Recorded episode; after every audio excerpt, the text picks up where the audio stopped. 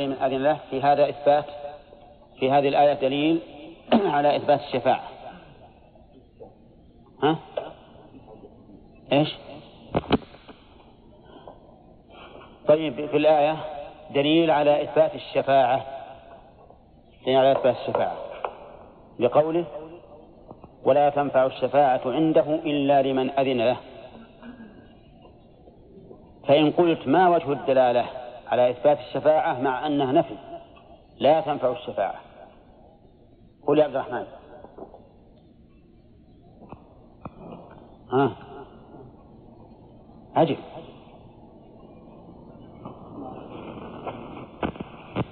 نعم. ها؟ ها؟ طيب. ولأنه قال ولا تنفع الشفاعة ولم يقل ولا تكون الشفاعة. ولا تنفع الشفاعة. فدل على إثباتها لكن لا تنفع إلا إلا بإذنه. طيب.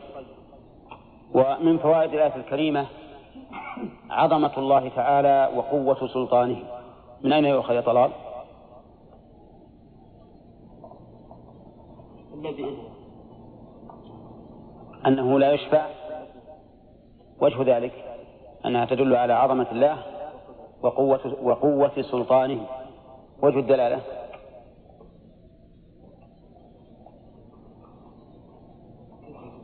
إيه نعم. هذه ما فيها ما قال إن الله قوي ذو سلطان أو عظيم ذو سلطان. لكن هي تدل على ذلك باللازم فما وجه الدلالة؟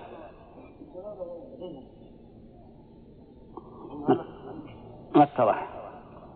نعم. حسين.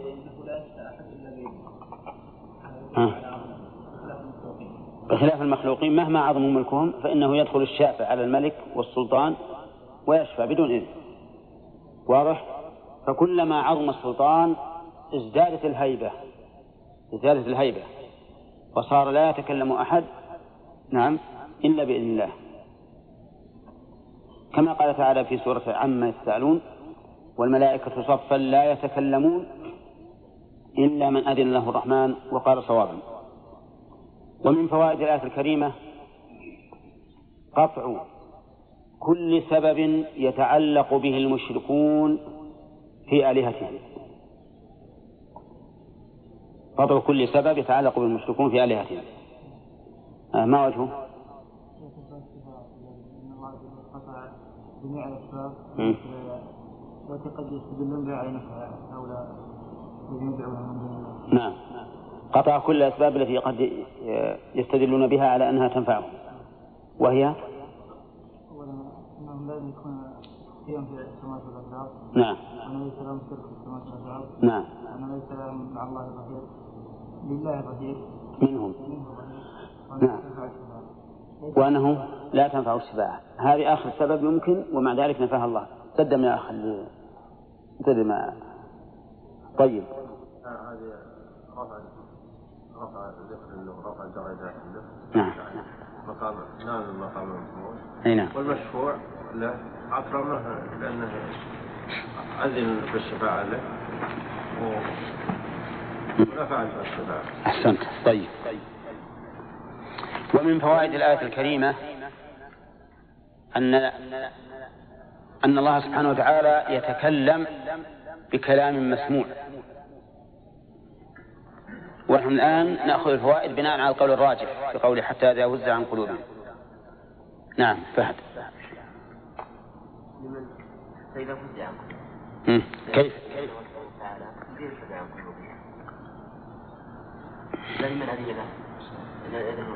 له والله ممكن إلا لمن أذن الله لكن أنا أردت بالآية إذا فزع عن قلوب.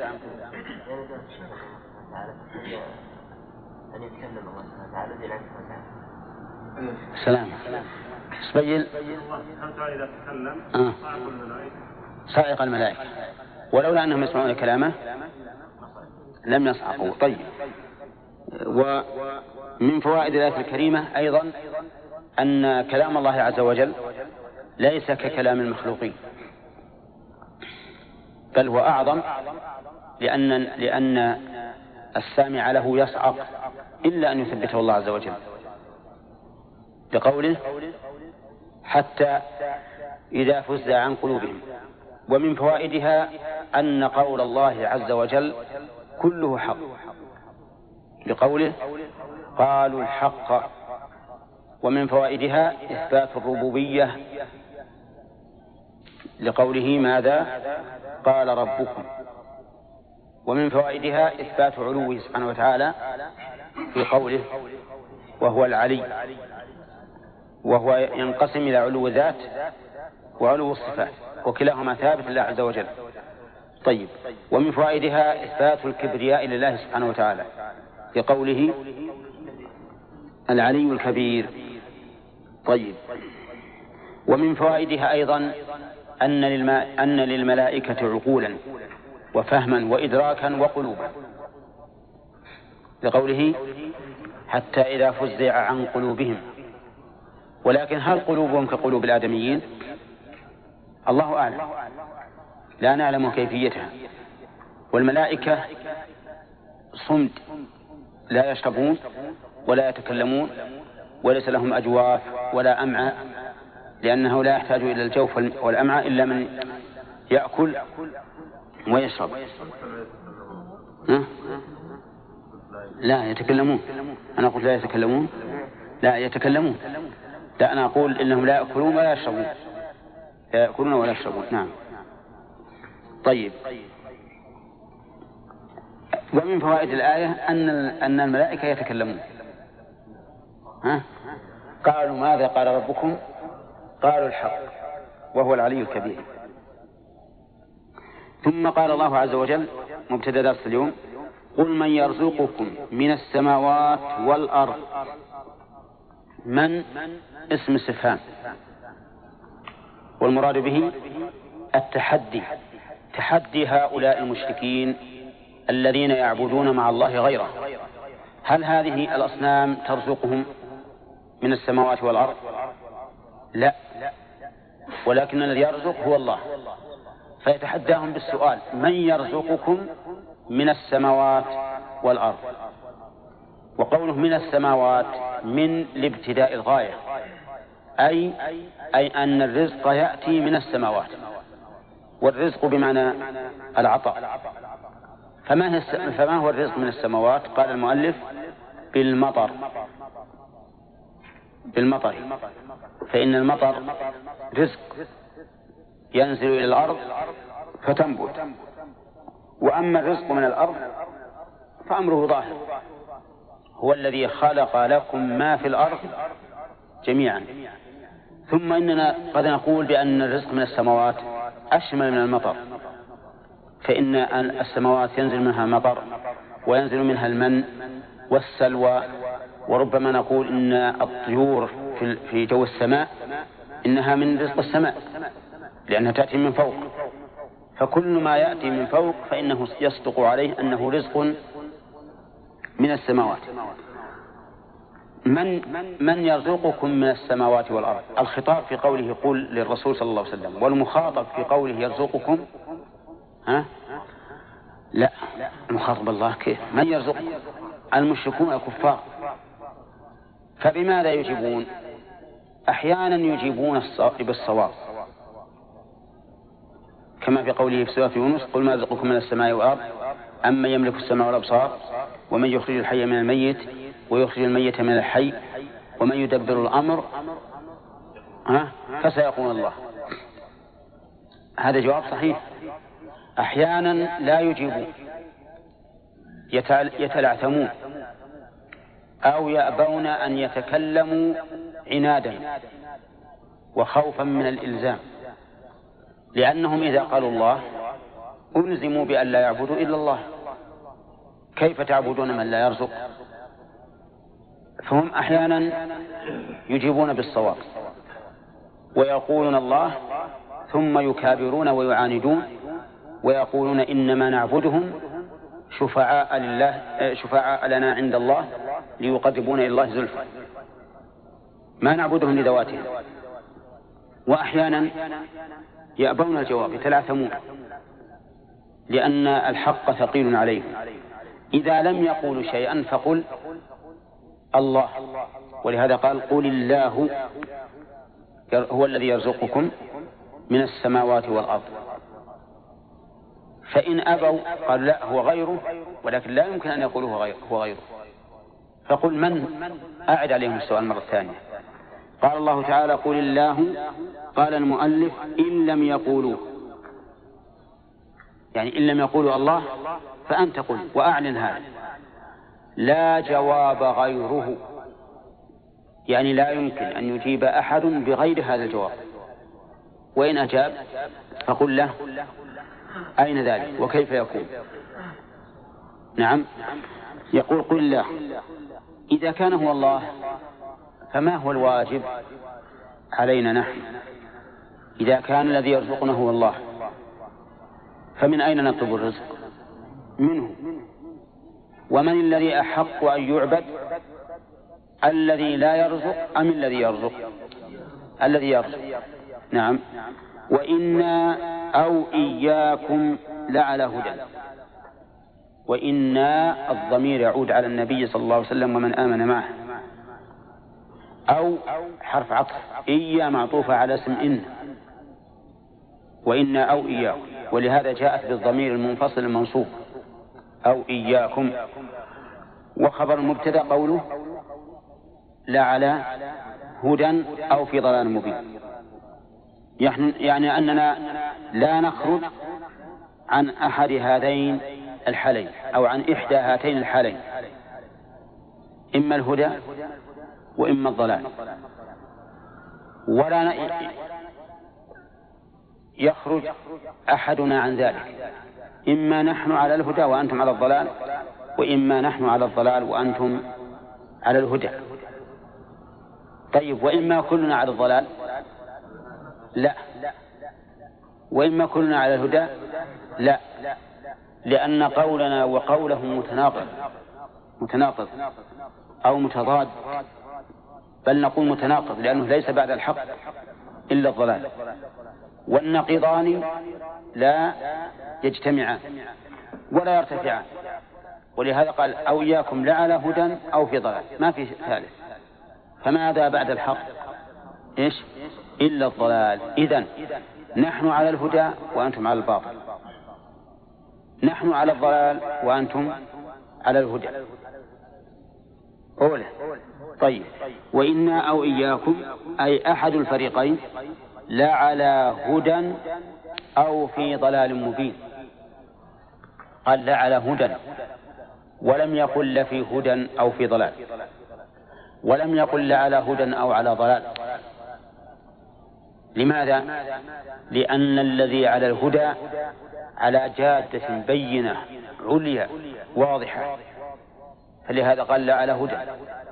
وصاحب الضلال منغمس في ضلاله تائه حائر ليس له حق من العلوم. بل هو مغمور بماذا؟ بالجهل من كل جانب. ولهذا قال أو في ضلال وفي للظرفية. وتعرفون أن الظرف محيط بالمضروب فهو محيط فالضلال محيط بهم. قد أعمى بصائرهم. نحن أو إياكم لا على هدى يعني أننا على على هدى ظاهر بين عال أو في ضلال مبين منغمس في الجهل والضلال لا يدري أين يذهب. وتأمل ما في هذه الآية من الإنصاف. إنصاف تام لا لا جدال فيه. تقول أنا أو أنت على هدى أو في ضلال مبين.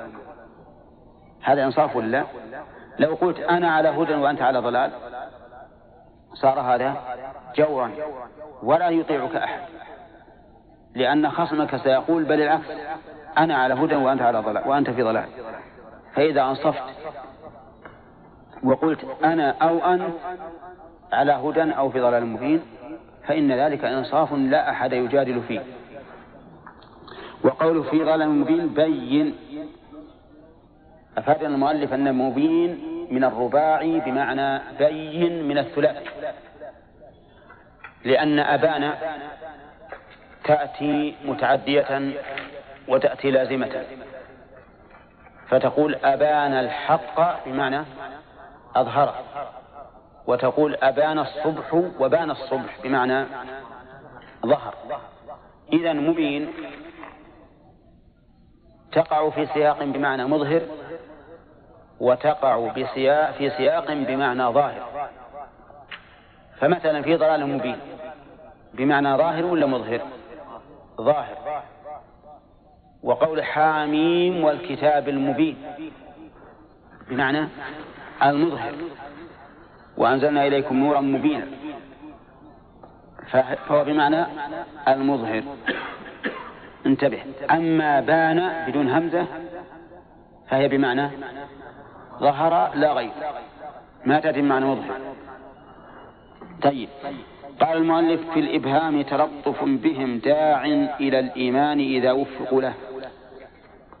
في الإبهام وين الإبهام؟ وإنا أو إياكم. ما قال نحن على هدى أو وأنتم على ضلال أو نحن على ضلال وأنتم على هدى؟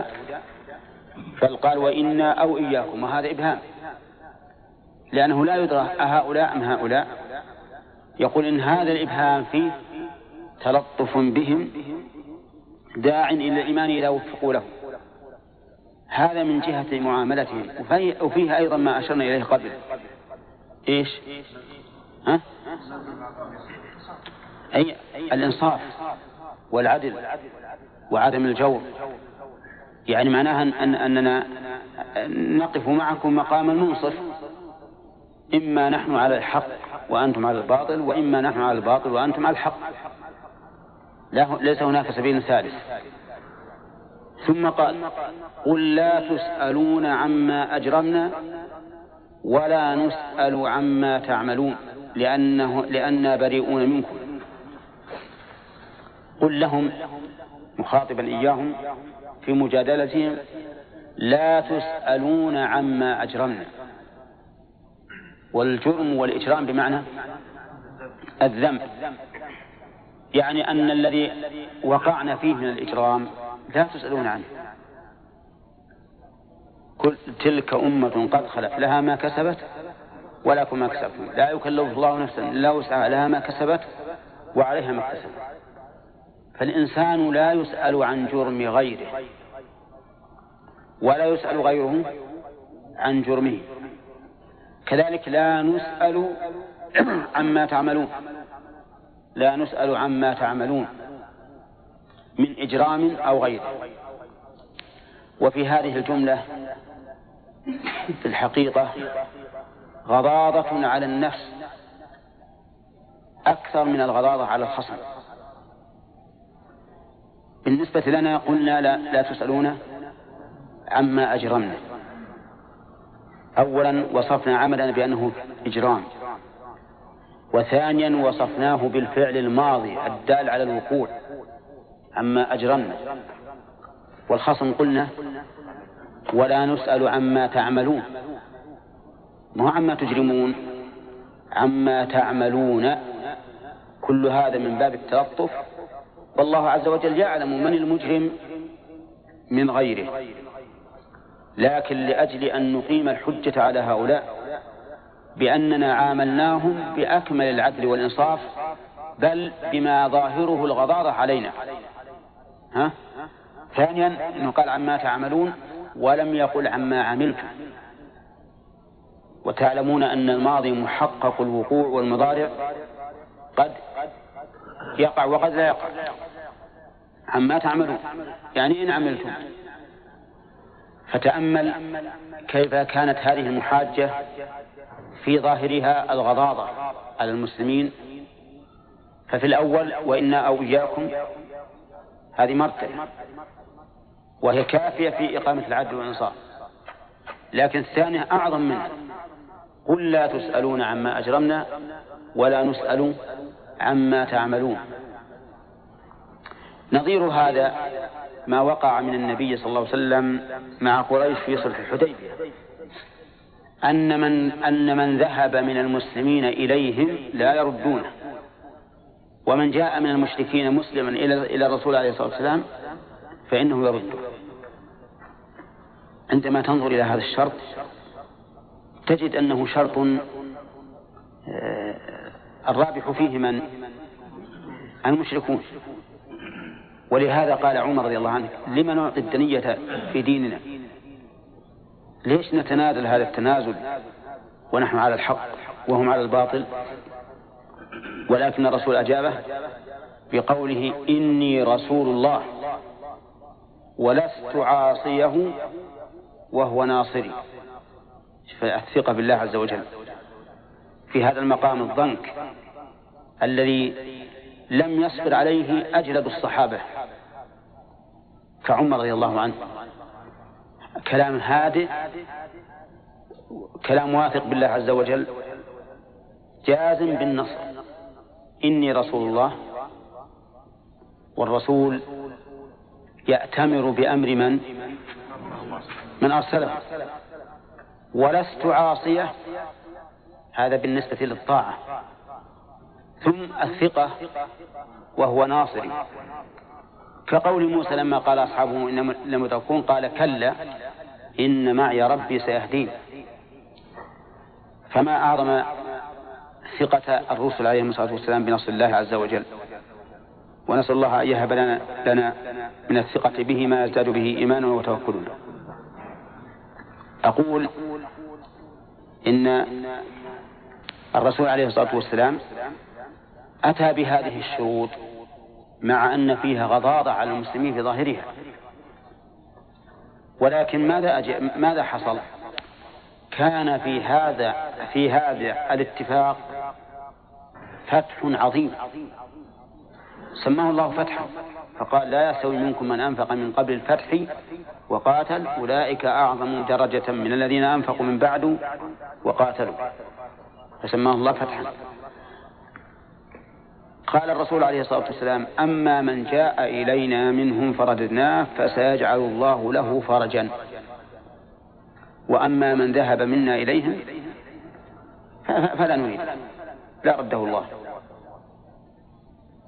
وحصل هذا ولا ما حصل؟ ها؟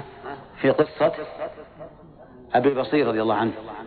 حتى انتهى الأمر إلى إلغاء الشرط من قبل المشركين. انتهى الأمر إلى إلغاء الشرط من قبل المشركين. نعم.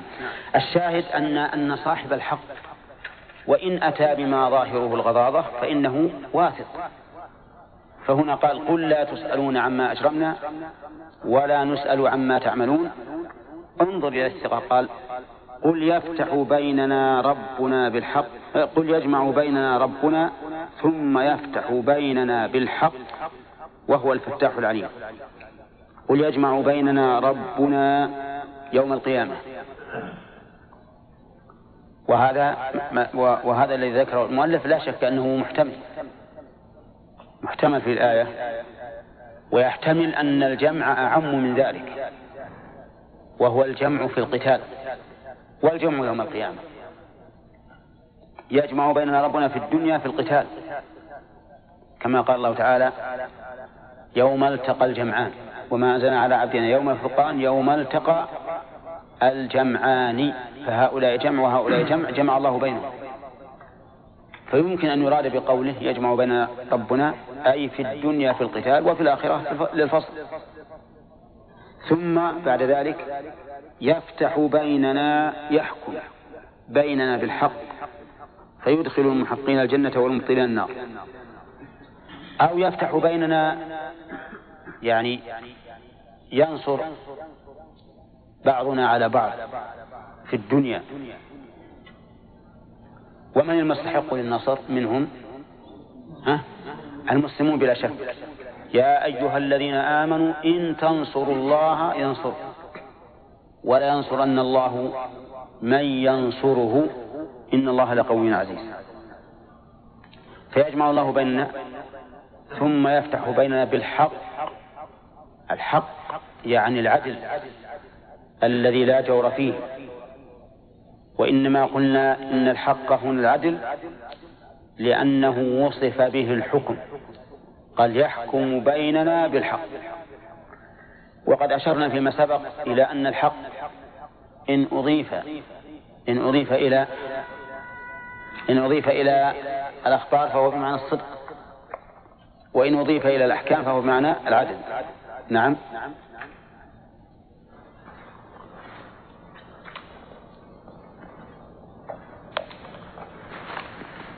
نعم نعم طيب. ها؟ لا اسمع اسمع. طيب أقول إن الحق إذا وصفت به الأخبار فهي بمعنى الصدق أو الإحكام فهو بمعنى العدل. ثم يفتح بنا بالحق وهو الفتاح الحاكم العليم بما يحكم به. الفتاح صيغة مبالغة مثل الرزاق صيغة مبالغة. وإنما وصف الله سمى الله نفسه بالفتاح لكثرة فتوحاته على خلقه وحكمه بينهم. والفتح يأتي بمعنى النصر نعم يأتي بمعنى النصر والحكم بين الناس والفصل. هذه معاني بحسب السياق؟ فالله تعالى هو الفتاح الذي يفتح على عباده بالنصر ويفتح على عباده بالعلم ويفتح على عباده بالفهم ويفتح على عباده بحسن النية والقصد. فهو يعني متضمن لأشياء كثيرة فتاح. ولهذا جاء بصيغة إيش؟ بصيغة المبالغة وأما قوله العليم فهو ذو العلم الواسع. وقد سبق لنا أن علم الله أزلي أبدي. أزلي لم يسبق بجهل. أبدي لا يلحقه نسيان قال الله تعالى في علمها عند ربي في كتاب ها؟ لا يضل ربي ولا ينسى يعني لا يجهل لا يجهل ما ما سيأتي ولا ينسى ما مضى. وعلم الله سبحانه وتعالى محيط بكل شيء جملة وتفصيلا. قال الله تبارك وتعالى وعنده مفاتح الغيب لا يعلمها إلا هو ويعلم ما في البر والبحر. وما تسقط من ورقة إلا يعلمها ولا حبة في ظلمات الأرض ولا رطب ولا يابس إلا في كتاب مبين. كل شيء فالله عالم به جملة وتفصيلا. ثم قال تعالى قل أروني الذين ألحقتم به شركاء. أروني يقول المؤلف. أعلموني الذين ألحقتم به شركاء. وعلى تفسير المؤلف يكون هناك جملة محذوفة. أروني الذين ألحقتم به شركاء ماذا صنعوا؟ ماذا صنعوا؟ هل خلقوا؟ هل رزقوا؟ هل فتحوا؟ هل هدوا؟ كل ذلك لم يكن. ويحتمل أن يكون أروني بمعنى أبصروني إياه من رؤية, من رؤية العين. نعم. كما قال تعالى أروني ماذا خلقوا من الأرض. أم لهم شرك في السماوات؟ وأيا كان فالمراد بهذا الاستفهام التحدي. تحدي هؤلاء المشركين الذين جعلوا مع الله شركاء. قل هات هات الشركاء. أروني ماذا صنعوا وقوله الذين ألحقتم به شركاء يعني جعلتموهم نعم شركاء في العبادة لا في الخلق والرزق. لأن المشركين في عهد الرسول صلى الله عليه وسلم لم يدعوا أبدا أن أصنامهم شريكة مع الله في الخلق والرزق والتدبير. أبدا. بل كانوا مقرين بتوحيد الربوبية. لكنهم ينكرون إفراد الله بالعبادة. فيعبدون مع الله غيره وهذا لا ينفعهم. أي, إقرار أي أن إقرارهم بالربوبية لا ينفعهم مع إنكارهم لتوحيد الألوهية. قل أروني حقتم من شركاء في العبادة. كلا. ردع لهم عن اعتقاد شريك. أو ردع لهم عن أن أو إبطال لما يمكن أن يدعوه من اعتقاد الشريك. كلا يعني لا شريك له. ففيها إبطال شرك هؤلاء. بل إبطال آخر هو الله العزيز الحكيم. بل هو الله بل هو الله. الجملة هذه مكونة من مبتدأ وخبر. هو الله. وكلاهما معرفة. وقد قال أهل البلاغة إنه إذا عرف المسند والمسند إليه في الجملة الخبرية كانت دالة على الحصر. مثال ذلك تقول زيد قائم وتقول زيد القائم. زيد قائم وتقول زيد القائم. الأولى زيد قائم لا تمنع أن يكون غيره قائما. والثانية زيد القائم تدل على الحصر أي أنه وحده القائم. هنا بل هو الله. جملة خبرية تفيد الحصر. يعني ليس معبود غير الله. العزيز الغالب على أمره الحكيم في تدبيره لخلقه فلا يكون له شريك في ملكه. في هذا قصور جدا. قوله العزيز الغالب. سبق لنا أن العزة لها كم معنى؟ ثلاثة معاني ما هو ما هي الغلبة فقط عزيز عزة القدر وعزة القهر وعزة الامتناع. فهو عزيز القدر. مثل قولنا مثل قولنا فلان عزيز علي. أي قدره عندي عظيم. عزة القهر مثل قوله وعزني في الخطأ في الخطاب. أي غلبني فيه.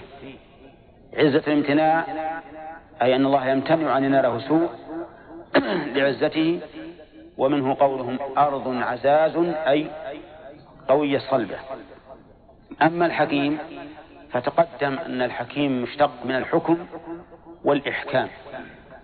وأن الحك وأن الإحكام يكون في ال... وأن الحكم كوني وشرعي. والإحكام يكون في الكون والشرعي في وصفه أو في صورته وغايته. وحينئذ تكون الحكيم دالا على أربعة أمور. حكم كوني حكم قدري. صح؟ حكم كوني وحكم قدري. ليش؟ الكوني هو القدري صح. حكم كوني وحكم شرعي. وكل منهما محكم في صورته التي هو عليها وفي الغاية منه. فتكون المجموع أربعة اثنين في اثنين بأربعة. و... وأما قوله آه، الحكيم في تدبيره لخلقه فلا يكون له شريك في ملكه فهذا خطأ. لأن الشريك في الملك ما ادعاه المشركون والمؤلف نفسه في الأول يقول في العبادة شركاء في العبادة. فحينئذ يكون الصواب فلا يكون له شريك في عبادته. ما دام هو الذي له العزة والغلبة والحكم والحكمة فإنه لا ينبغي أن يكون له شريك في العبادة بل العبادة له وحده. نعم. قل من من السماوات قال المطر المطر من السماء واحدة أي ينزل من سماء واحدة. من العلو يعني.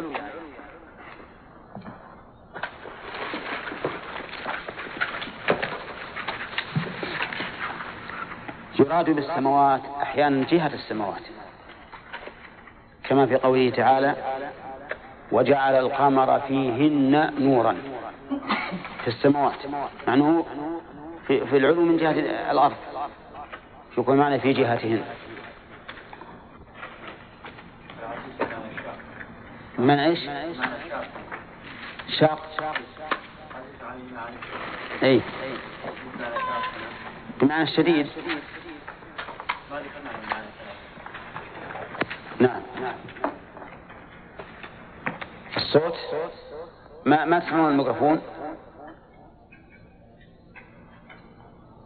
إيه، طيب.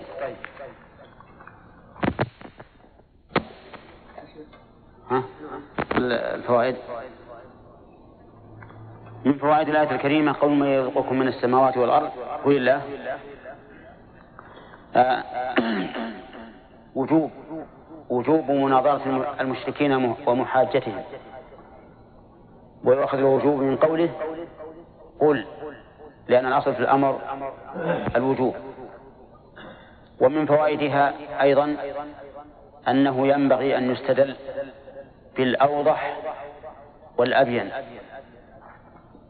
فإن الرزق من الله عز وجل أمر معلوم لا يماري فيه أحد. لا يستطيع أحد أن يقول إنه ينزل المطر أو أنه ينبت النبات. ففي في باب المناظرة ينبغي الإنسان أن يستدل بما هو أبين وأوضح. وهذه طريقة القرآن كما مر علينا في قواعد التفسير. طيب.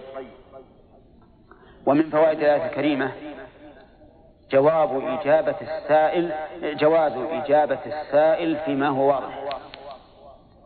جواز إجابة السائل عما سأل فيما هو واضح. كقوله قل الله ومثاله في الأمور العادية أنا أسألك مثلا من الذي جاء بكذا وكذا؟ فتوقف أن تتلعثم إما جهلا أو مكابرة فأقول أليس أليس فلان هو الذي جاء به؟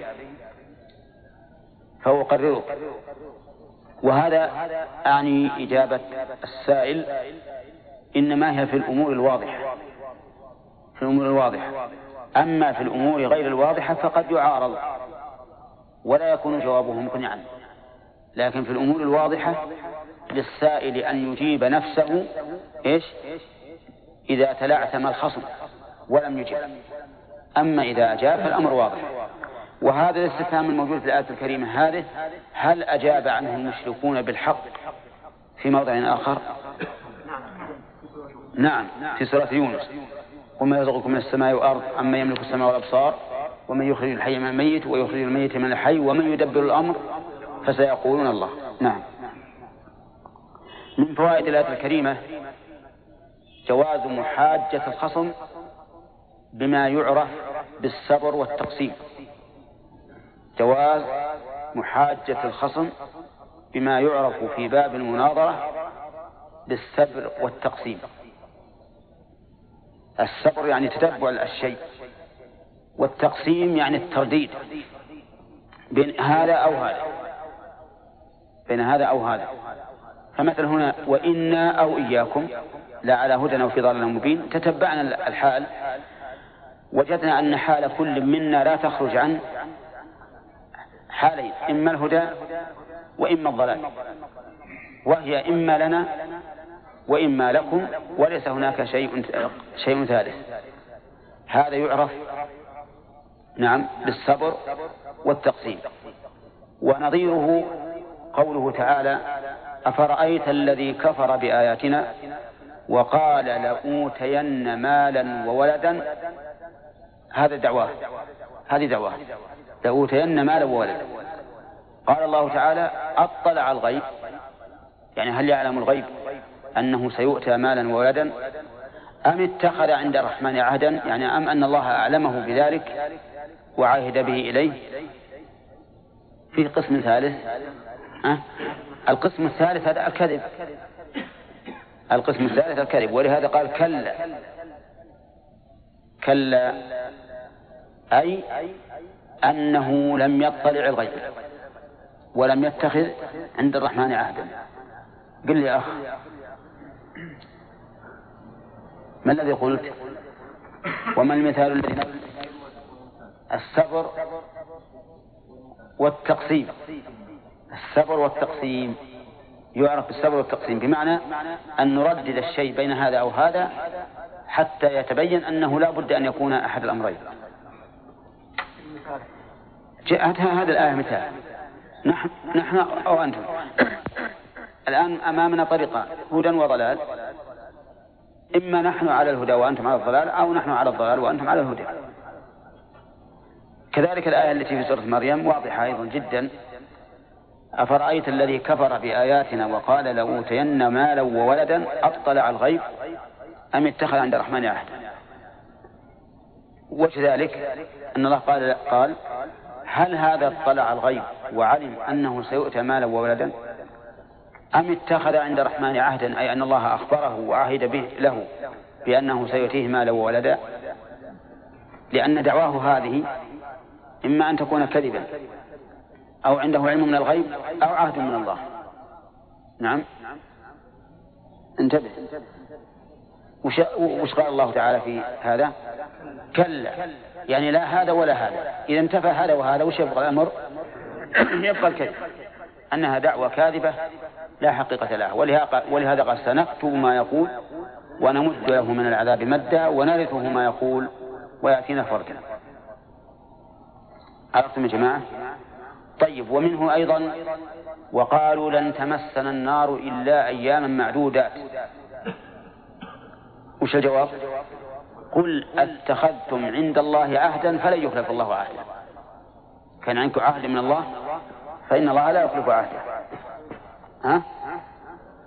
أي نعم إلا أيام معدودة. قل أتخذتم عند الله عهدا فلن يخلف الله عهده. أم تقولون على الله ما لا تعلمون؟ والجواب أنهم قالوا على الله ما لا يعلمون. طيب هنا قلت في الآية دليل على في الآية أو في يستفاد من الآية الاستدلال بما يعرف عند علماء المناظرة أو علماء المناظرة والجدل بماذا؟ بالصبر والتقسيم من قوله وإنا أو إياكم لعلى هدى. ومن فوائدها التلطف مع الخصم والتنزل معه للوصول إلى الإقرار بالحق. نعم. من قوله وإنا أو إياكم لعلى هدى أو في ضلال مبين. فإن هذا التنزل في غاية التنزل مع الخصم والتلطف معه ليقر بالحق. وانظر إلى نحو من ذلك في قوله تعالى آه الله خير أما يشركون. معلوم أن الله خير. أليس كذلك؟ لكن من باب التنزل معهم قيل لهم آه الله خير أم أصنامكم وآلهتكم؟ ومن فوائد الآية الكريمة المبالغة في التنزل مع الخصم وتحمل الغضاضة للوصول إلى الغاية المقصودة لقوله قل لا تسألون عما أجرمنا ولا نسأل عما تعملون ونظير هذا في التنزل مع الخصم وتحمل الغضاضة الشروط التي وقعت بين من؟ بين النبي صلى الله عليه وسلم وقريش في صلح الحديبية. وكانت النتيجة والعاقبة لمن؟ للرسول صلى الله عليه وسلم. نعم. ومن فوائد الآية الكريمة أن الإنسان لا يسأل عن عمل غيره ولا يسأل غيره عن عمله. لقوله قل لا تسألون عما أجرمنا ولا نسأل عما تعملون. ونظير ذلك قوله تعالى ولا تزر وازرة وزر أخرى وإن تدع مثقلة إلى حملها لا يحمل منه شيء ولو كان ذا قرب. كل إنسان وعمله ويستثنى من ذلك ما إذا كان عمل الغير ناشئا عن عملك بأن تكون أنت الدال عليه أنت الدال عليه أو المعين عليه. فإن لك من وزره بقدر عملك. قال النبي عليه الصلاة والسلام من سن في الإسلام سنة سيئة فعليه وزرها ووزر من عمل بها إلى يوم القيامة. فهل هذا يخالف الآية الكريمة لمعنى؟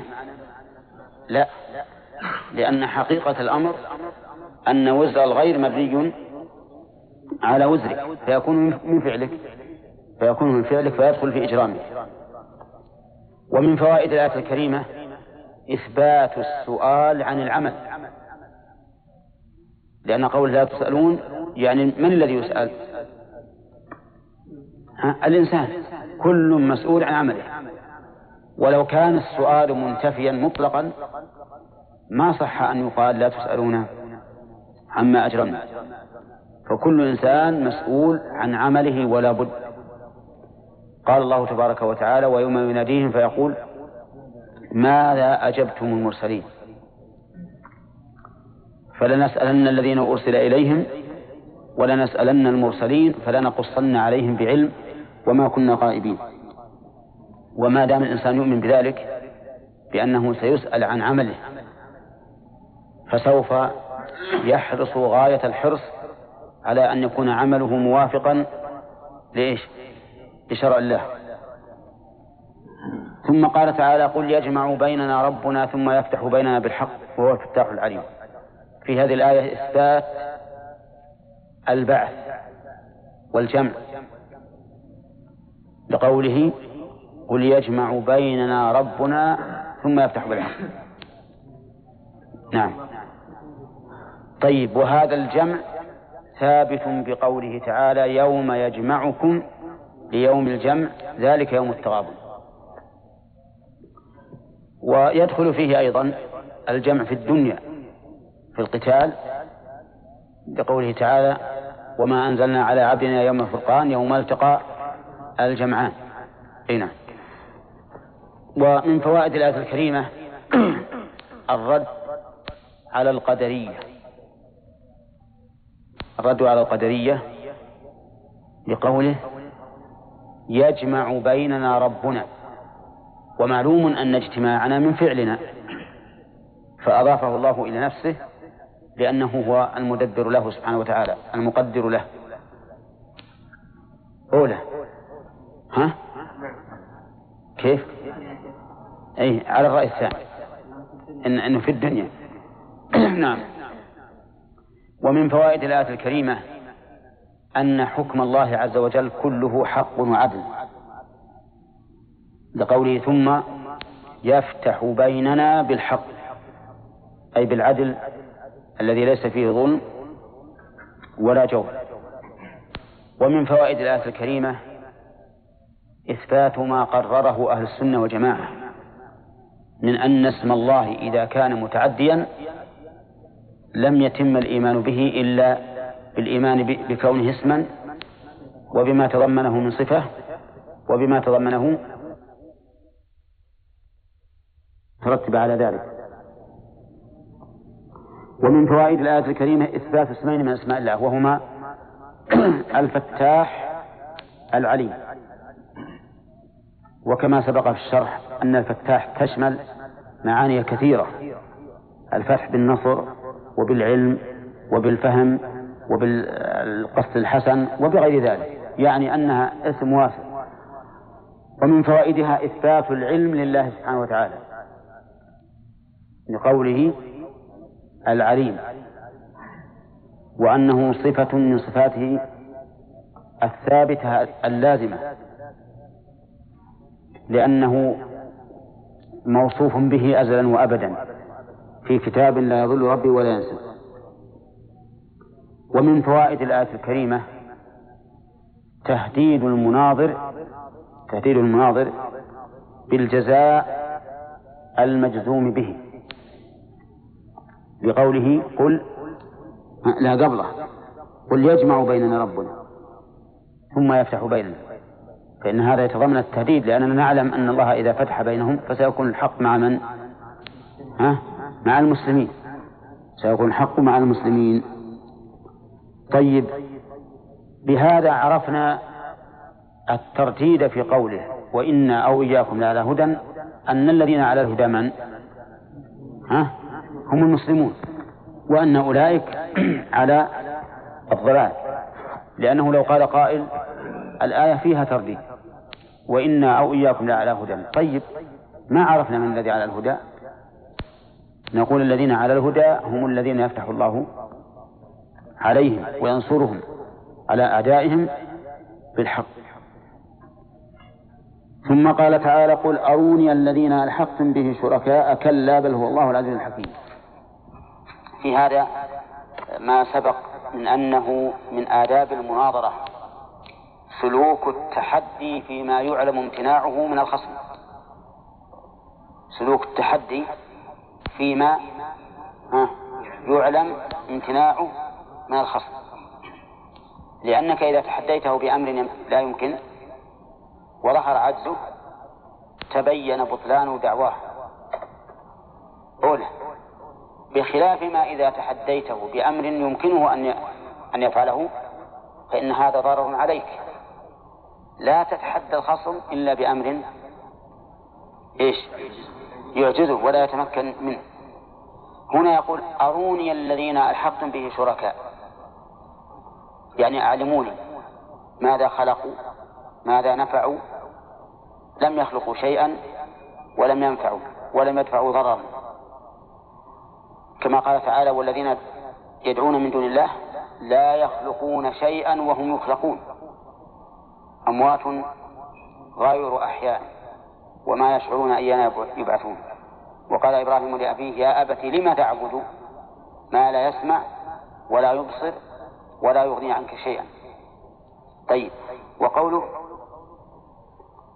آه، أرونا ألحقتم به شركاء يستفاد منها أن الشرك يكون في العبادة كما يكون في الخلق والتدبير يعني بمعنى أن الشرك يكون في الألوهية كما يكون في الربوبية.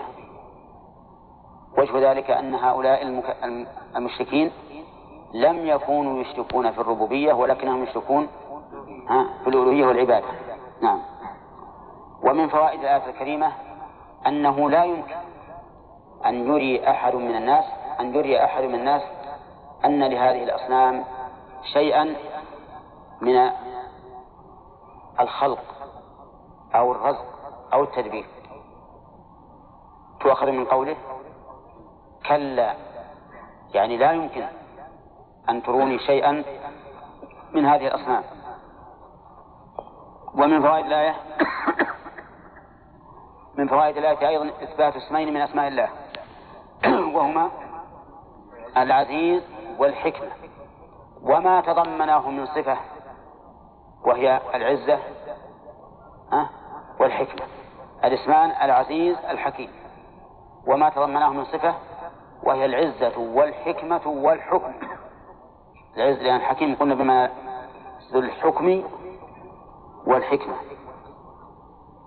ومن فوائد الآية الكريمة أن أفعال الله سبحانه وتعالى لا يمكن أن تقع سفها. بقوله الحكيم. والحكيم هو الذي لا يقع في فعله سفه. وهذا شيء معلوم بالضرورة. قال الله تبارك وتعالى وما خلقنا السماوات والأرض وما بينهما لاعبين. وقال وما خلقنا السماء والأرض وما بينهما باطلا. ذلك ظن الذين كفروا. وقال تعالى أفحسبتم أنما خلقناكم عبثا وأنكم إلينا لا ترجعون. ومن فوائدها أيضا أن الله عز وجل لا يغلب لقوله العزيز. وإذا آمنت بذلك واستنصرت به تبارك وتعالى علمت أنك لا تغلب. قال الله عز وجل بعد هذا مبتدأ درس اليوم. وما أرسلناك إلا نعم. فيه ذكرنا أن المؤلف رحمه الله قصر في قوله في تفسيره العزيز بالغالب وفي قولها الحكيم في تدبيره لخلقه وأخطأ أيضا أخطأ في قوله فلا شريك له في ملكه. لأنه ليس المقام مقام نفي الشريك في الملك إنما المقام مقام نفي الشريك في العبادة. إذ أن هؤلاء المشركين يعترفون بأن الله لا شريك له في ملكه. قال الله تعالى وما أرسلناك إلا كافة حال من الناس قدم للاهتمام للناس. قول وما أرسلناك إلا كافة. هذا الاستثناء يسمونه استثناء مفرغا من أعم الأحوال. يعني ما أرسلناك لأي حال من الأحوال إلا لهذه الحال. يعني إلا للناس كافة كافة بمعنى جميعا. وقولها أرسلناك الإرسال معناه الأمر بتبليغ الشيء. فأنت إذا أرسلت شخصا من الناس إلى شخص آخر معناه أمرت أنك أمرته أن يبلغ شيئا ما إلى المرسل إليه. ولهذا قال العلماء في تفسير الرسول هو الذي أوحي إليه بالشرع وأمر بتبليغه. وقول إلا كافة للناس للناس الناس معناه هم البشر. وسموا ناسا من قولهم أنس إذا تحرك وعمل. وعلى هذا فيكون الناس اسما مشتقا وليس اسما جامدا. قالوا وأصله الأناس. نعم أصله الأناس. لكنها حذفت الهمزة تخفيفا لكثرة الاستعمال. قالوا ومثل ذلك قولهم شر وخير. فأن تقول هذا خير من هذا بمعنى أخير. أخير من هذا. أخير من هذا. فحذفت الهمزة للتخفيف لكثرة الاستعمال قالوا ومن ذلك الله. أصله الإله. حذفت الهمزة للتخفيف لكثرة الاستعمال. على أن هذه المسألة الثانية الأخيرة فيها شيء من النظر. لأن الإله تأتي إلى جانب الله. فتقول هو الله الإله العظيم إلى آخره. نعم. يقول إلا كافة الناس أي كفار مكة. وهذا قصور من المؤلف رحمه الله. لأننا إذا قلنا إنك أرسلت إلى كفار مكة فغيرهم ها لم يرسل إليهم. وهذا قصور عظيم جدا. كيف تأتي كلمة الناس؟ في مقام الرسالة ونقول المراد بها كفار مكة. الصواب أن المراد بها كل البشر. كفار مكة وكفار واشنطن وكفار موسكو وكفار الصين وكل الكفار. ولا لا؟ إلى يوم القيامة ولا في حياته في حياته فقط؟ إلى يوم القيامة. للناس عموما بشيرا ونذيرا. بشيرا مبشرا للمؤمنين بالجنة ونذيرا منذرا للكافرين بالعذاب. نعم. بشيرا حال أيضا من الكاف في قوله وما أرسلناك. بشيرا فعيل بمعنى مفعل. أو بشير بمعنى ذي بشارة. وفعيل تأتي بمعنى مفعل كما أسلفنا ذلك كثيرا. وقوله بشيرا للمؤمنين بالجنة ونظيرا للكافرين بالنار. ينبغي أن يقال بشيرا للمؤمنين بالجنة كما قال المؤلف ونذيرا للعاصين بالعقوبة. ليشمل الإنذار عن الكفر والإنذار عن المعاصي. لأن حتى المعاصي رتبت عليها عقوبات من أجل أن ترجع الإنسان عن فعلها. والله أعلم.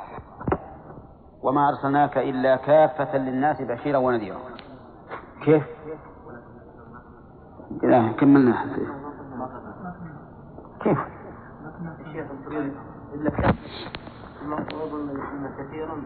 ابدا ما قلنا. ابدا. إيه؟ أنت الحين ما عرفت المؤكد تأكد. أقول لم لم تجب عن المؤكد. أقول في أشياء نسالك عنها. آتت يقينا ولا ولا تجيب عنها. متأكد إني إيش قلت؟ كافة للناس. أي كفار مكة كما قال لكن لكن صحيح ما كثيرا آية أكثر الناس. أي كفار مكة. أنا ما بعد قولنا أكثر أكثر الناس. ماذا شرحته و... وش تقول بعد؟ صح؟ ها؟ اقتبس عليك الله. هو بالشرح كذا. ما يخالف على كل حال الآن نبي نأخذ مناقشة ويتبين المعنى كثيرا بالمناقشة. قول الله تعالى وما أرسلناك إلا كافة الناس بشيرا ونذيرا. في هذا دليل على ثبوت رسالة النبي صلى الله عليه وسلم. بقوله وما أرسلناك. وفيها دليل على أن محمدا صلى الله عليه وسلم عبد مأمور. لا رب آمن. لقوله وما أرسلناك كذا يا حسين؟ ما الذي قلت؟ ها. لقوله وما أرسلناك طيب. وفيه أيضا عموم رسالة النبي صلى الله عليه وسلم. لقوله على رأي المؤلف إلا كافة للناس.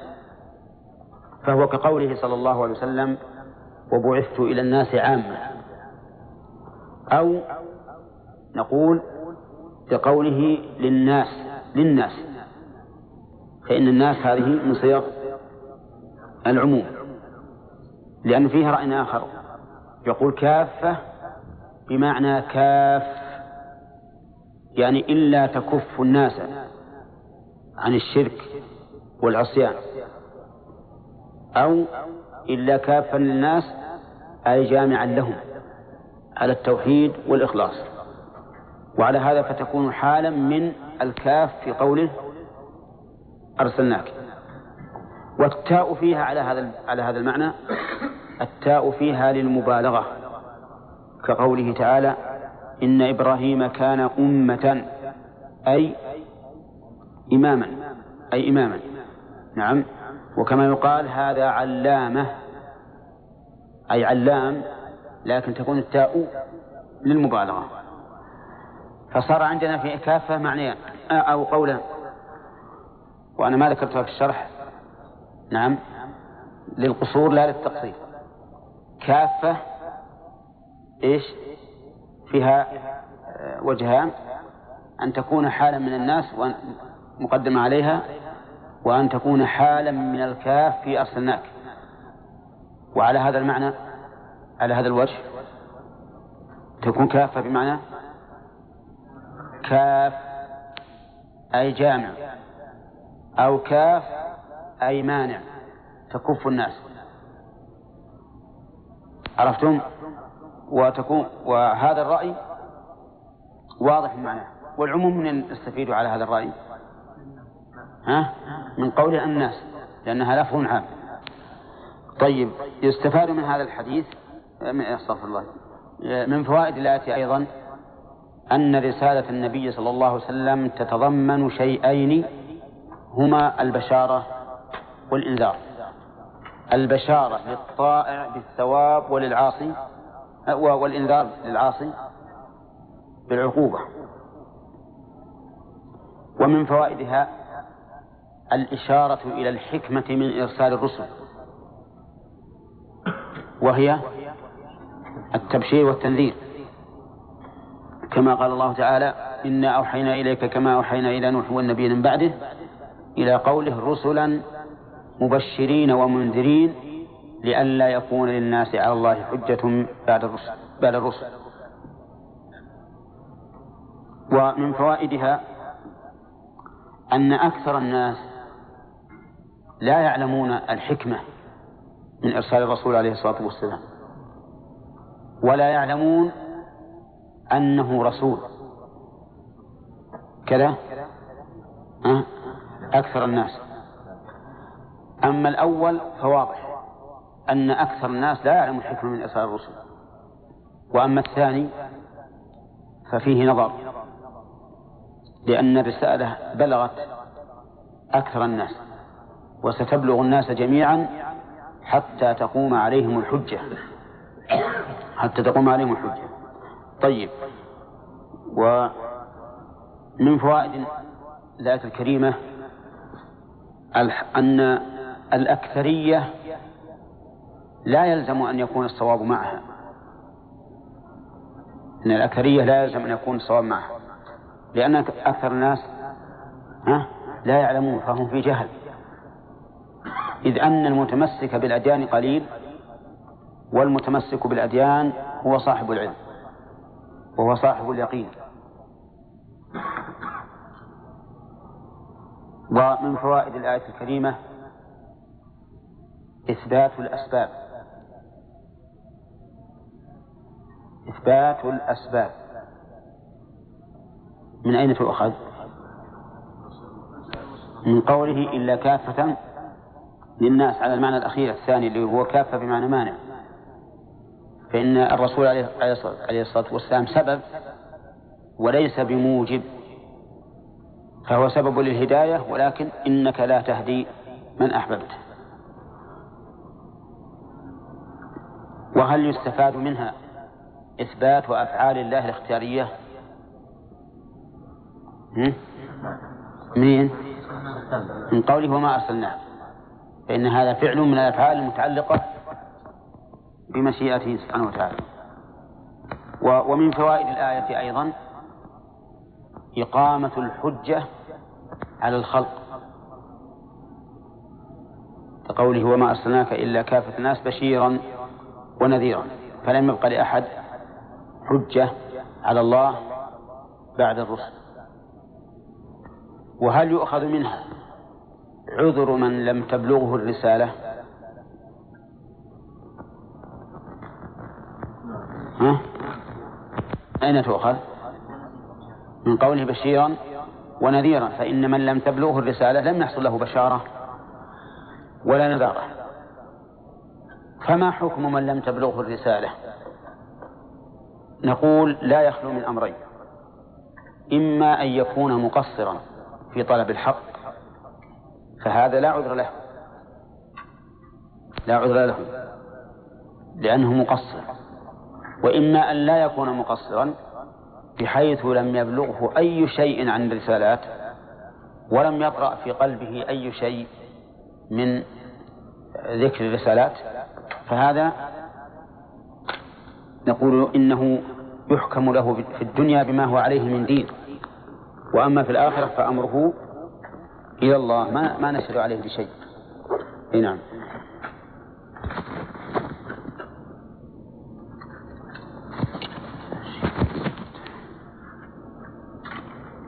نسينا نركب هذه.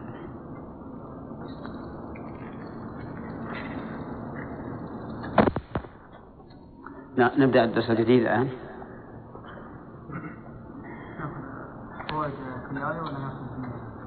هذا أخذنا الآية الدرس اللي راح أخذنا فوائد أكثر الدرس فوائد يعني لو نجعلها مثل درس مساء كل آية إيه نعم هو كذا ما في معنى.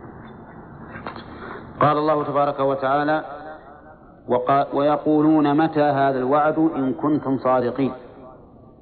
يقولون يعني المكذبين للرسول صلى الله عليه وسلم الذين توعدوا بالعذاب والنكال. فيقولون متحدين ومستبعدين ومنكرين. متى هذا الوعد؟ متى؟ اسم استفهام والمراد به الإنكار والتحدي. الوعد أي بالعذاب الذي وعدتمون به. ويحتمل أن يكون متى هذا الوعد بالنصر لكم. لأن المعروف أن الوعد في الخير وفي الشر وعيد. ولكن قد يقال إن إن ألو... إن الوعيد لهؤلاء الكفار هو بالنسبة للمؤمنين وعد. إن متى هذا الوعد بالعذاب؟ إن كنتم صادقين فيه. يعني إن كنتم صادقين بما تقولون من أن العذاب سيحل بنا. وسنعاقب والصدق هو الإخبار بما يوافق الواقع. والكذب الإخبار بما يخالف الواقع. فإذا قلت قدم زيد البلد ولم يكن قدم ها؟ فهو كذب لأنه خلاف الواقع. وإذا قلت قدم زيد البلد وقد قدم فهو صدق لموافقة الواقع. فيقولون إن كنتم صادقين فمتى يكون هذا؟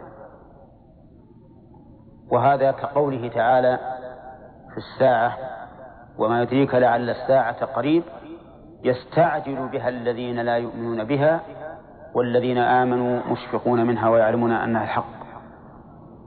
فالكفار يستعجلون العذاب تكذيبا للرسل عليهم الصلاة والسلام. طيب. قال الله تعالى أفبعذابنا يستعجلون؟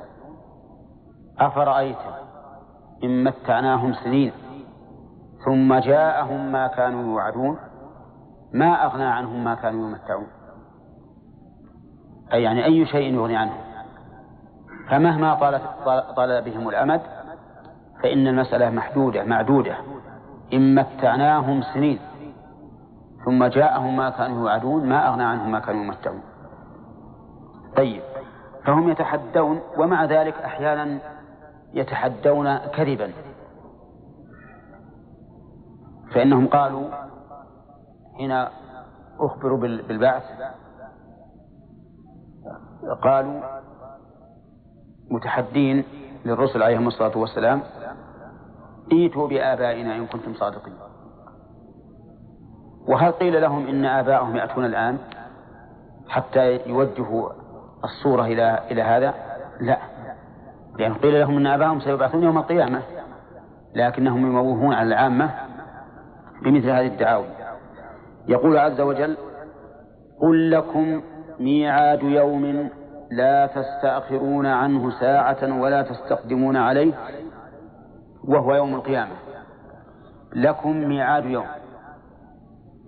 قوله ميعاد يحتمل أن يكون ظرف مكان أو زمان ويحتمل أن يكون مصدرا. ميميا والمعنى أن لكم وعدا أن لكم وعدا يكون في يوم. لا تستأخرون عنه ساعة ولا تستقيمون عليه. وذلك لأن الله عز وجل بحكمته البالغة قدر لكل شيء أجلا معينا. قال الله تعالى عالم الغيب نعم. وكل شيء عنده بمقدار كل شيء بمقدار عند الله ومحدد بأجله. فالعذاب لا يقدمه استعجالهم ولا يؤخره إذا جاء لا يتقدم ولا يتأخر. وفي هذا الجواب من التهديد لهم ما هو ظاهر. كما كما لو قلت للإنسان إن لك عندي موعدا لا يتقدم ولا يتأخر. فالمعنى احذر من هذا اليوم. وقول المؤلف هو يوم القيامة. هذا لا شك أنه محتمل. لكن فيه احتمال آخر أنه يوم القيامة ويوم موتهم أيضا. فإن يوم موتهم يشاهدون العذاب. قال الله تعالى ولو ترى إذ يتوفى الذين كفروا الملائكة يضربون وجوههم وأدبارهم وذوقوا عذاب الحريق. ذلك بما قدمت أيديكم وأن الله ليس بظلام للعبيد. فهذا اليوم يجدون فيه العذاب قبل يوم القيامة. ولو ترى إذ الظالمون في غمارة الموت والملائكة باسطوا أيديهم أخرجوا أنفسكم. اليوم تجزون عذاب الهون بما كنتم تقولون على الله غير الحق وكنتم عن آياته تستكبرون. وفي سورة الدخان فارتقب يوم تأتي السماء بدخان مبين يغشى الناس هذا عذاب أليم. ربنا اكشف عنا العذاب إنا مؤمنون أن لهم الذكرى. نعم إلى قوله إنا كاشف العذاب قليلا. إنكم عائدون يوم نبطش البطشة الكبرى إنا منتقمون. وهذا متى حصل؟ حصل في في بدر حين قتل شرفاؤهم وساداتهم. قال تعالى ولو ترى وقال الذين كفروا من أهل مكة. أهل مكة يستاهلون أنه كل شيء يصل عليهم في الكفر قبل أن يكونوا مؤمنين. لكن لا ينبغي أن نخصص ما ما عممه الله عز وجل. فالصواب وقال الذين كفروا من أهل مكة وغيرهم وش قالوا؟ لن نؤمن بهذا القرآن ولا بالذي بين يديه. أعوذ بالله. أتوا بلن الدالة على على تأكيد النفي. ولم يقولوا لا نؤمن بل قالوا لن نؤمن. يؤكدون انتفاء إيمانهم بالقرآن في المستقبل.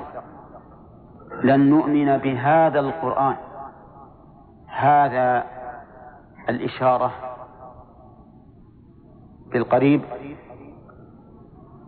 تحقيرا له كما في قوله تعالى أهذا الذي يذكر آلهتكم؟ هذا الذي بعث الله رسولا؟ تقدموا يا جماعة لا يكون متغطى الصف. هذا اللي ما في أحد اجلسوا فيه. أتدرون أن الغنم تربط في مرابضها بغير انتظام؟ أنا لا أريد أن تكون هكذا. طيب آه لن نؤمن بهذا القرآن ولا بالذي بين يديه. قلت إن الإشارة هنا بالقريب. ها؟ تحقيرا له. وقوله القرآن على وزن فعلان. فهل هو بمعنى المقروء أو بمعنى القارئ أو هو مصدر؟ بمعنى الجمع. فيه خلاف العلماء العربية والصواب أنه متضمن للمعاني كلها.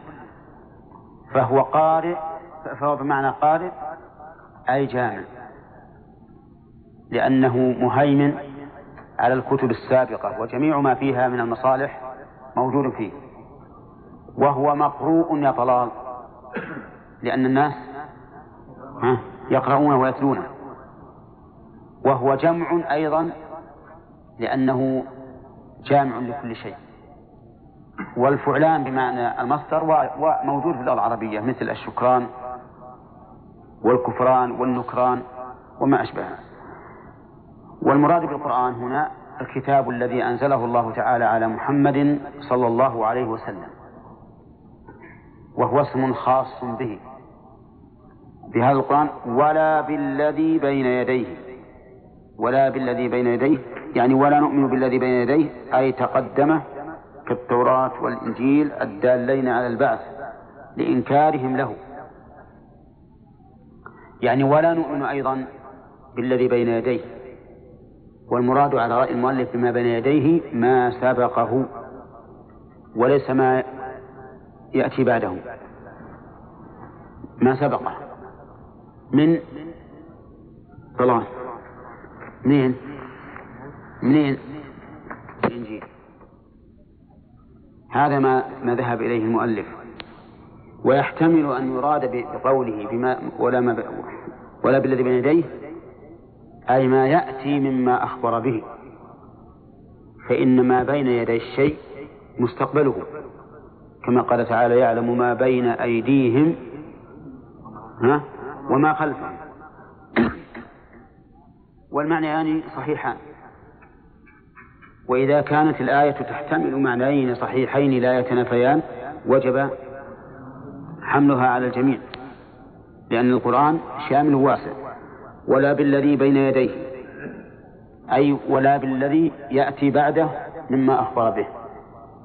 أو ولا بالذي بين يديه ما تقدمه من الكتب كالتوراة والإنجيل. قال الله تعالى ولو ترى قال المؤلف يا محمد إذ الظالمون الكافرون موقوفون عند ربهم. ولو ترى هذه لو شرطية. فعل شرطها ترى. وهي جازمة ولا غير جازمة؟ ها؟ غير جازمة. وخبر خبر و و وجوابها محذوف. أي لرأيت أمرا فظيعا. لرأيت أمرا فظيعا. وجواب الشرط في مثل هذا التركيب أعظم من ذكره. لأن النفس تذهب في تقديره كل مذهب من الفظاعة والبشاعة. ولو تأتي باللغة العربية على عدة معاني. تأتي بما شرطية كما هنا. وتأتي ها مصدرية كما في قوله ودوا لو تدهنوا فيدهنون وقول قول المؤلف يا محمد قصر المؤلف الضمير على الرسول صلى الله عليه وسلم مع أنه يحتمل أن يكون المراد به إيش؟ كل مخاطب. يعني ولو ترى أيها المخاطب حال هؤلاء لرأيت أمرا فظيعا. وقوله إذ الظالمون إذ بمعنى وقت أو حين. فهي ظرف ظرف زمان. والظالمون مبتدأ وموقوفون خبره والمراد بالظالمين هنا قال المؤلف الكافرون. وإنما خصها بالكافرين مع أن الظلم أعم بقرينة السياق. بقرينة السياق حيث قال الله تعالى في آخرها وجعلنا الأغلال في أعناق الذين كفروا. فصار المراد بالظالمين هنا الكافرين. طيب هل كل كافر ظالم؟ هل كل ظالم كافر؟ لا. ولهذا لما قال الله تعالى والكافرون هم الظالمون قال العلماء نحمد الله أن لم يقل والظالمون هم الكافرون. طيب ولو ترى إذ الظالمون موقوفون عند ربهم أي محبوسون. فمعنى وقفه أي حبسه ومنه سمي الوقف للمال الحبيس الذي تحبس عينه وتسبل منفعته. فمعنى موقوفون أي محبوسون عند الله عز وجل. وقوله عند ربهم ولم يقل عند الله لأن مثل هذا الفعل العظيم الدال الدال على العظمة يتناسب مع إيش؟ مع الربوبية لكمال ربوبيته عز وجل وكمال ملكه وسلطانه تجد هؤلاء الظلمة الذين عندهم من العتو والاستكبار والعناد في الدنيا تجدهم في أذل شيء أمام ربوبية الله عز وجل عند ربهم يرجع بعضهم إلى بعض القول. يرجع بمعنى يرد. وعلى هذا فتكون متعدية. لأن رجع تأتي لازمة وتأتي متعدية. فقولك رجعت من مكة إلى المدينة. هذه لازمة ولا متعدية؟ ها؟ لازمة؟ لازم يا ياسر؟ رجعت من مكة إلى المدينة لازمة؟ تقولون؟ لازم لأنها لم تنصب المفعول وقوله تعالى فإن رجعك الله إلى طائفة منهم هذه متعدية وهنا قال يرجع بعضهم إلى بعض القول متعدية ولا لازمة متعدية أي يرده. وقوله يرجع بعضهم إلى بعض القول القول هنا مبهم مجمل. مبهم مجمل. ثم فصله بقوله يقول الذين استكبروا يقول الذين استضعفوا إلى آخره. وفائدة الإبهام المفصل فائدته عظيمة. لأنه إذا إذا أجمل أولا وأبهم فإن النفس تتطلع إلى بيان ذلك الشيء وتفصيله. ولا؟ عندما أقول عندما أقرأ يرجع بعضهم إلى بعض القول. ماذا يكون ذهنك؟ يكون ذهنك متطلعا إلى بيان هذا القول الذي يتراجعونه. لكن لو قال ولو ترى إذ الظالمون موقوف عند عند ربهم يقول الذين استضعفوا هكذا جاءت لم يكن لها من التمكن في الذهن مثل ما كان لها حينما أبهم القول ثم ها؟ ثم بين أو أجمل ثم فصل يرجع بعضهم إلى بعض القول. ماذا يقولون؟ يقول الذين استضعفوا الأتباع للذين استكبروا الرؤساء. لولا أنتم صددتمونا عن الإيمان لكنا مؤمنين بالنبي. ها؟ لولا هذه شرطية. أولى. شرطية. ويقال فيها حرف امتناع لوجود. حرف امتناع لوجود لأنه امتنع جوابها لوجود إيش؟ شرطه. امتنع جوابها لوجود شرطه. طيب. وتأتي لولا شرطية كما هنا وتأتي للتحضيض كما في قوله لولا جاءوا عليه بأربعة شهداء. وتأتي للنفي كما في قوله فلولا كانت قرية آمنت فنافعها إيمانها إلا قوم يونس المعنى فما كانت قرية آمنت فنفعها إيمانها إلا قوم يونس لما آمنوا. طيب هنا يقول لولا أنتم ابن مالك رحمه الله يقول وبعد لولا غالبا حذف الخبر حتم. إذن هنا المبتدا موجود. وهو أنتم. فأين الخبر؟ محذوف قدره المؤلف بقوله صددتمونا من أين من أين عرف أن أنه بهذا اللفظ؟ من قولهم أنحن صددناكم عن الهدى. إذا ما نقدر هنا لولا أنتم موجودون. لأن الصد أخص من مطلق الوجود. وإذا كان لنا طريق إلى إلى تقدير الأخص فهو أولى من تقدير الأعم. ولهذا قلنا إن القارئ إذا قال بسم الله الرحمن الرحيم يقدر المتعلق ها بقوله أقرأ ولا لا بقوله أبتدئ. لأن أبتدئ عامة وأقرأ خاصة. هنا يمكن أن نقول لولا أنتم موجودون لكن ما دمنا نجد فعلا أخص وهو الصد المدلول عليه بقوله أنحن صدناكم فإنه يجب أن نقدر لولا أنتم صددتمونا. نعم لولا أنتم لكنا مؤمنين. هذا جواب الشرط ولهذا اقترن بالله لكنا مؤمنين لكن بمن؟ قال بالنبي. والأصح أنه أعم. أي لكنا مؤمنين بما بما بما تشمله رسالة النبي صلى الله عليه وسلم.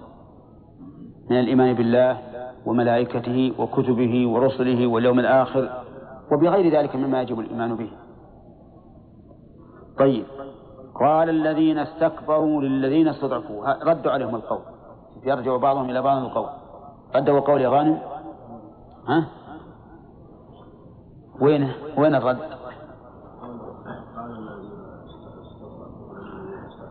قال الذين استضعفوا. إيه. ترى النوم يروح الوقت السريع. ولهذا قمز إلى الرابع نعم. أولا. ما هو النوم يروح الوقت السريع؟ ينام الواحد ساعتين ثلاثة ويستيقظ قال نمت خمس دقائق.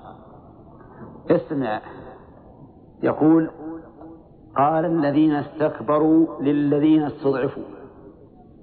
هذا رد لقولهم. شف أنحن صددناكم عن الهدى بعد إذ جاءكم الاستفهام هنا بمعنى النفي. يعني لم نصددكم. لم نصددكم عن الهدى بعد إذ جاءكم بل أنتم الذين اخترتم الكفر. وهنا صدق قول الله عز وجل إذ تبرأ الذين اتبعوا من الذين اتبعوا. فهنا قال أنحن صددناكم يعني أننا متبرئين منكم ولا أجبرناكم على الكفر بل أنتم الذين اخترتم ذلك. وقول صددناكم أي صرفناكم وقوله عن الهدى بعد إذ جاءكم هذا من باب تحقيق مجيء الهدى. ووضوحه. وهذا إقرار من هؤلاء الرؤساء